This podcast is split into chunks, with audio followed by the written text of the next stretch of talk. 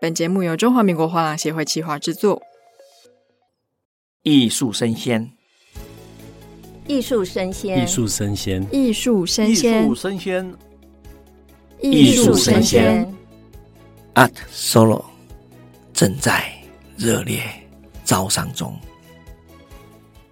Hello，欢迎收听艺术生鲜 Art Taipei Live Talk，我是主持人王维轩 Vivi。那今天这一集跟下一集呢，我们实地来访到了新加坡，参加了 RSG。那这两集的单集呢，我们会分享一些新加坡艺术市场的观察，同时我们也采访了来自于台湾、越南、香港、北京以及新加坡当地的画廊。究竟来自于不同国家的展商们如何看待这次的展会？以及他们对于新加坡艺术市场有什么样的观察？就让这两集跟大家分享。那这次举办在新加坡金沙酒店的 RSG 呢，共有来自于全球三十五个国家和地区，超过一百六十家画廊参加，其中有一半的画廊是来自于亚洲地区。这次的展会也有看到非常多国际级的大画廊哦，像是美国的佩斯、意大利的长青画廊。那这个展会是由新加坡总监杨淑英以及展会联合创办人任天静领导的 The Art Assembly 主办。巴塞尔艺术展的母公司 MCH 集团也收购了新加坡艺博会十五 percent 的股权。所以说呢，在宣传的阶段，他们的首席合作伙伴瑞银集团呈现的 R S G 就被形容是东南亚地区迄今以来最大规模、亚太地区近十年来开幕最大规模的艺术博览会。那我们首先呢，就先请新苑艺术的张学孔先生孔哥来跟我们分享一下新加坡的艺博会的历史脉络。对啊，我第一次到新加坡是一九八八年，啊，还来路过，啊，这边当时我还没什么市场，啊，正式来这边参展看展览，是从大概二零零五年、二零零六年的时候参加当时候的新加坡艺术博览会。连续参加了两次、三次，然后后来就艺术登陆博览会开始，会连续参加了好几届，所以在这边整个市场有一点了解。那我们当时第一次来展的时候，当时新加坡本地的画廊参加了很多，但是到了 ArtStage 博览会开始之后啊，因为它比较国际性。所以当地参展的画廊，第一届我记得是十家啊，新加坡是十家。当然那届，也就是二零零九年，应该二零零九年开始，ArtStage 第一届，那时候做的蛮国际性的啊，也大概有一百五十家画廊左右。然后亚洲各地的画廊来的也相当多啊，包括欧美的画廊，所以整个状况很热闹。好，但是他从第一届开始，第二届、第三届、第四届啊，我们就看看，哎，有点走下坡。走下坡原因，我认为最重要就是整个东南亚的当地的一个艺术的购买力还没有到达那个市场的规模啊，所以有一些画廊试了几次就没有再继续啊。最后艺术登陆博览会就取消了。隔一年，那现在这个 Art Singapore 就宣布要在新加坡办。二零一九年。啊，当年没有办成，啊，连续又碰到疫情，然后今年再恢复。我们看到今年整个的所谓的规模是蛮大的，啊，有点类似当年的二零零九年那个时候。但是经过了十几年，整个的艺术市场应该是成长不少。这里面包括，当然这十几年来整个的一个东南亚所谓的艺术品购买力和它的欣赏力，这个成长不少。另外一个，我们看到在整个疫情期间。整个东南亚地区的经济成长，在全世界来讲都在衰退的时候，它这边是成长的，哦，所以大家会预期这边的市场会成长。加上上一次也是十月份嘛，呃，苏斯比在新加坡重新开始拍卖，这也是非常的热闹啊。呃，尤其越南的艺术家都以估价了好几倍的价格啊卖出去。我们当时看到它里面分析是很多越南的买家啊进场。啊，我们也知道越南这几年的经济成长率一直往上成长啊，成长的幅度也相当惊人。那代表这个地区的越南的整个艺术品的消费力增长不少。当然，整个来看，我们看到 ArtStage 那一年二零一七年结束之后，第二年印尼的有两个博览会，阿贾嘎达还有阿蒙门贾嘎达这两个博览会也陆陆续续开办，也吸引了不少的画廊啊，尤其是阿贾嘎达的规模比较大。但是去年的阿加嘎达规模变小了，那厂商也就是画廊应该是回流到这一次 Art Stage 啊，那也看到这两个地方的一个竞争的情况啊。当然，新加坡的条件还是比较好一点，尽管所谓的印尼的买家比较多，大藏家，整个东南亚大拿都是印尼的，但是新加坡在这边有它所谓的一个优势，包括了一个金融地位，包括了所有的东南亚的有钱人几乎都在新加坡资产啊，所以它对于所谓的货品的流通啊非常的方便。那印尼是实在很不方便，这是所有参展画廊都知道的事情。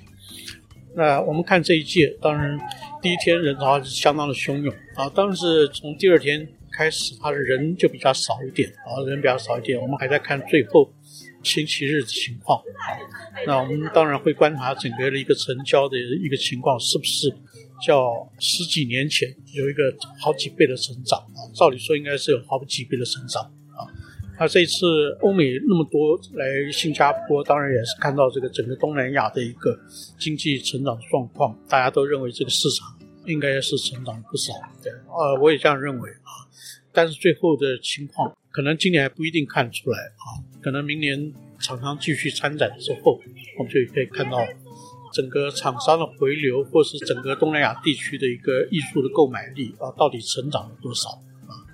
那另外一个就是昨天有碰到这边的一些画廊在观察，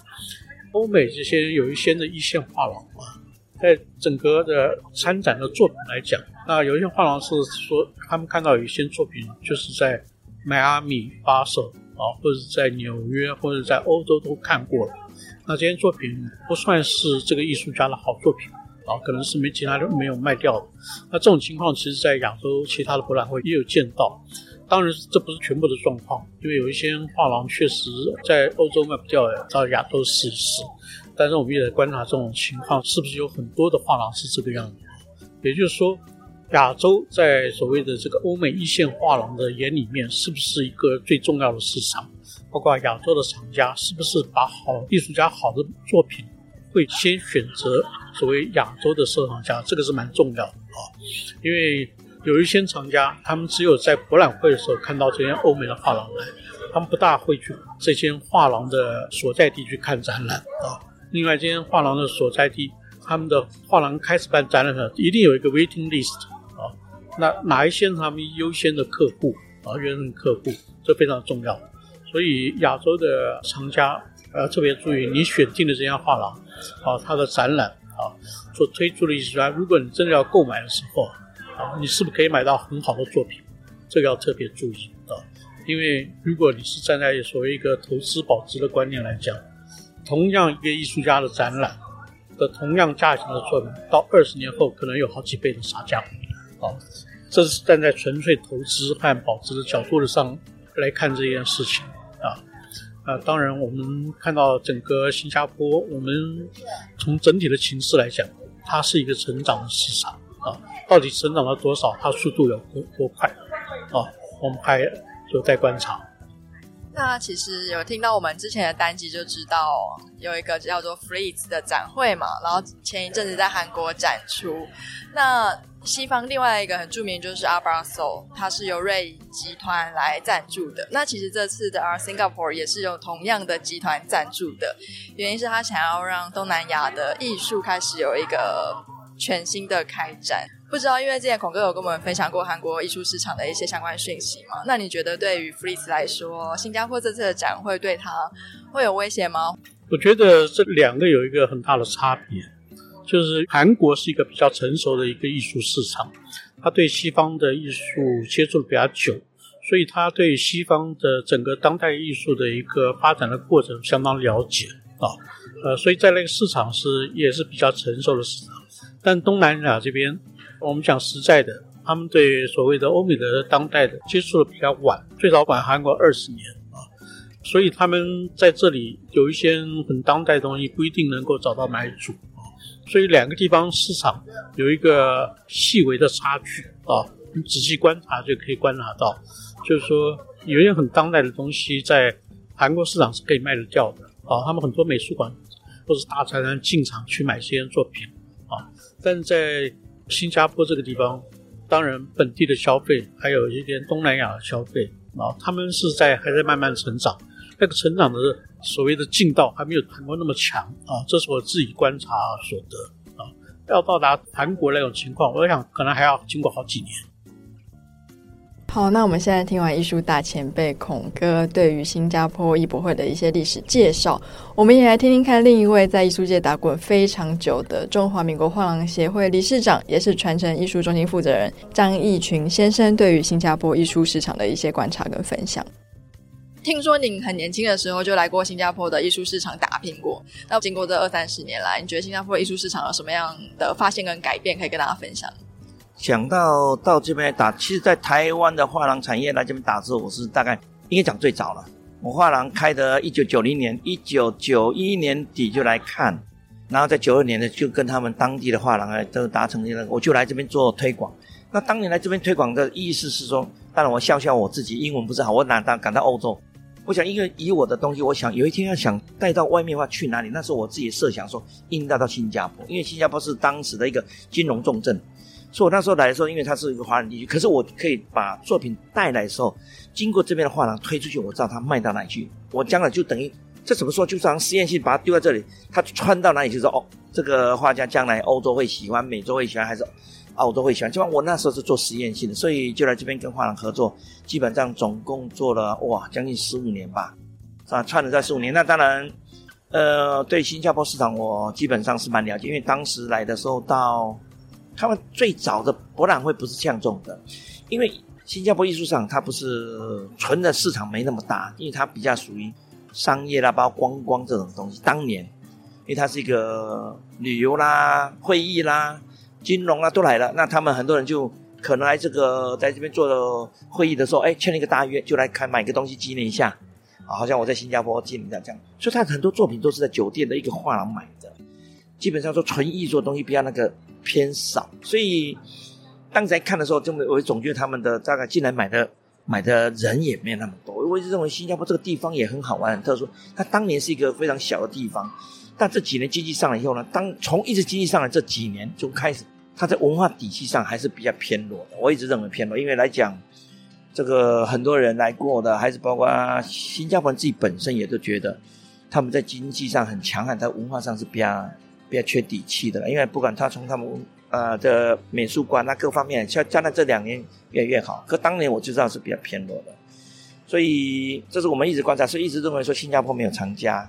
当时藏家基本上都来自印尼，那么这个等于印尼的一些大藏家他会在新加坡住，然后来买，都是印尼的藏家，所以这个区块，那当然我们这次来听说有新加坡藏家进来了，啊，这个是什么现象呢？他说有诶、欸，我说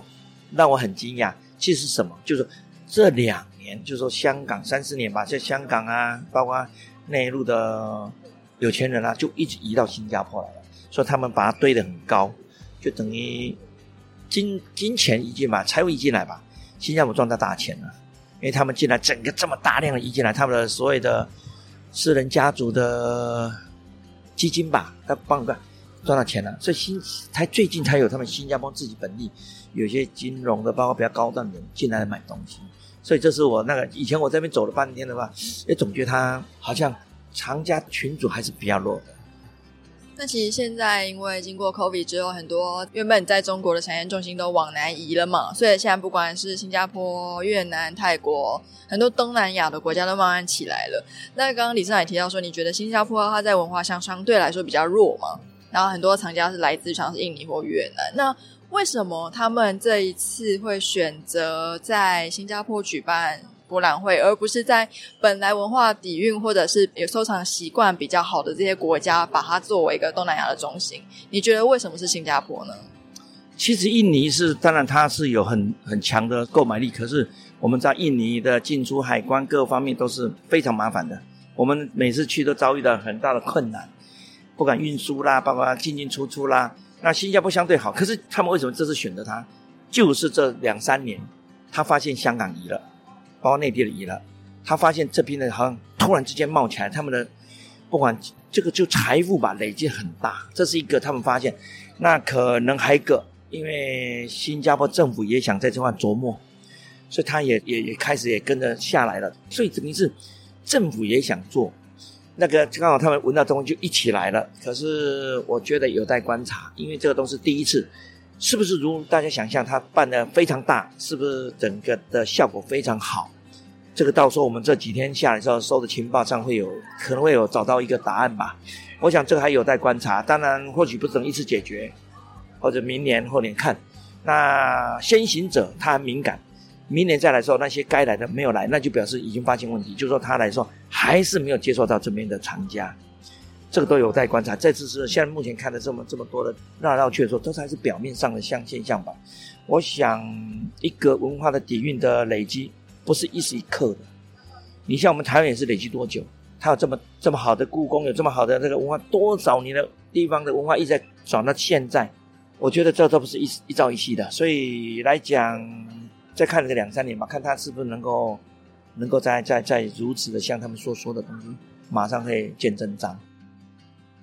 所以从理事长的分析可以知道，其实印尼有非常强的购买力，也有很多的藏家，但是呢，海运进进出出是相对比较麻烦的。比较起来，新加坡在这方面就比较容易。那新加坡在这几年的财力也是累积得非常惊人哦。我在展场里面有听到一些藏家是这样子形容新加坡的，他说：“世界越乱，新加坡越强。”那新加坡的政府现在也有心想要推广文化，但是市场如何走向还是有待观察的。毕竟这只是第一届的 RSG，那文化底蕴的累积也不是一时一刻的。我们的话题讲到了东南亚，接下来就带来了访问越南画廊 Vin Gary 孙小姐。来听听看他怎么看待这一次新加坡的艺术博览会。作为越南的画廊，又在这一次的新加坡展会有什么样的观察呢？好，那我们在新加坡的展场，我们遇见了越南画廊的代表 Vin Gary 的孙小姐。我们可以先请您介绍一下您的画廊跟您自己吗？嘿，hey, 你好，大家好，我是画廊的负责人，就是孙小姐。我是马来西亚人，但是在越南已经住了好多年，所以呢，这次我们带了两位艺术家过来新加坡做展览。是，那越南为什么会想要跑来新加坡参加这次的展会呢？其实我们画廊已经经营了差不多十数年。所以我们一直以来都拍国外的市场，然后这一次来新加坡其实也不例外，就是因为在东南亚里面，其实我们看好的城市是新加坡，然后雅加达跟马尼拉嘛。那我们这一次来，因为这一次是第一次的在新加坡重新办这个展览，所以我们就过来试一下。是，那越南系列这个风格的作品在新加坡反应怎么样呢？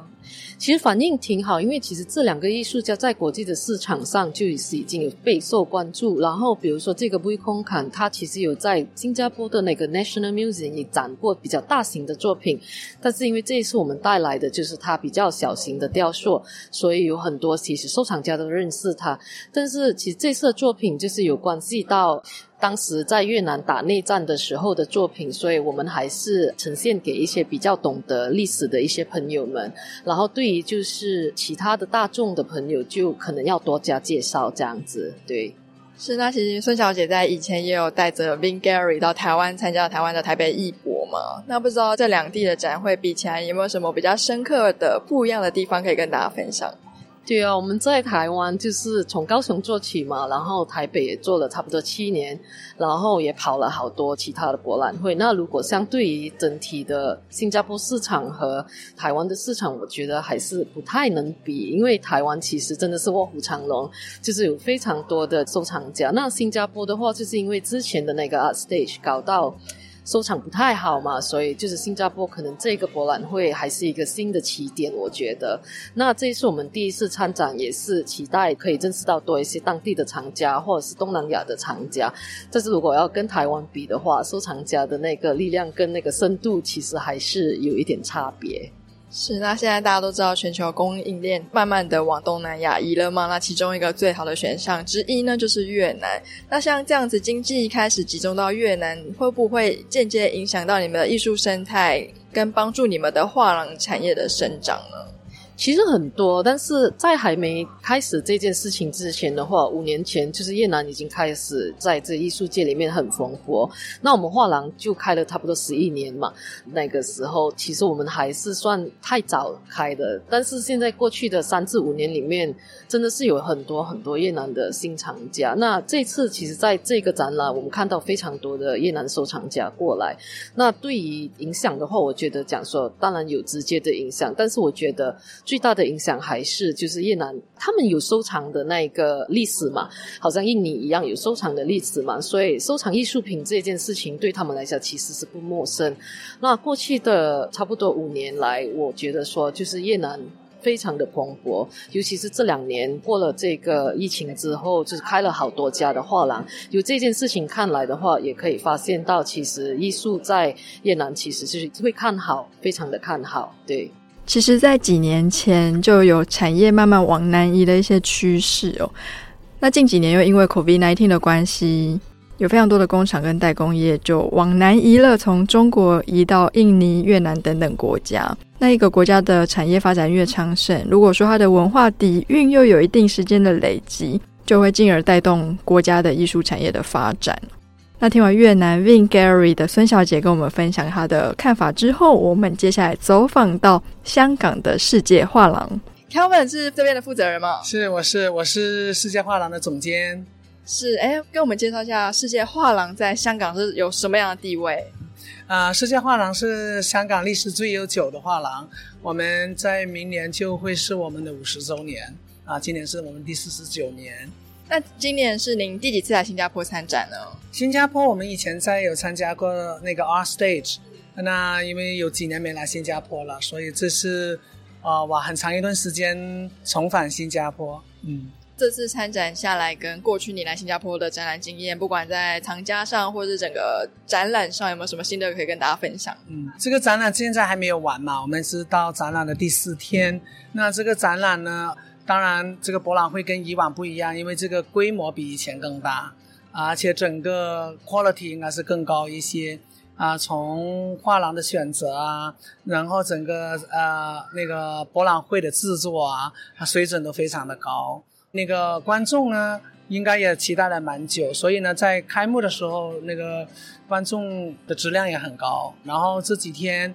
来了很多民众，那这些民众，我想这是一个他们很好。来探索艺术的一个机会，嗯，是。那世界画廊之前有去过韩国的 Frieze 吗？我们没有参加韩国的 Frieze，呃，去年，对，我们没有参加。我们现在最主要基本上的博览会都是在香港、台湾。那现在有加入新加坡，未来还还可能考虑其他的城市这样。那主要集中在亚太区。那亚太地区能不能跟我们分享一下，有没有什么？因为香港观点嘛，我们台湾的听众比较常听到是台湾的观点。那以你一个香港的画廊，也，历史这么悠久，你也有来过我们台北参加过艺术博览会吗？那你觉得我们台湾的台北艺博怎么样？嗯，台湾的话呢，呃，台湾是一个亚太地区很有代表性的一个地区，然后我们画廊呢，其实也代理了挺多。台湾的艺术家，那我们也在台湾呢参加过台北艺博会、台北当代。那主要最早的时候还是在台北艺博会。那台北的民众的那个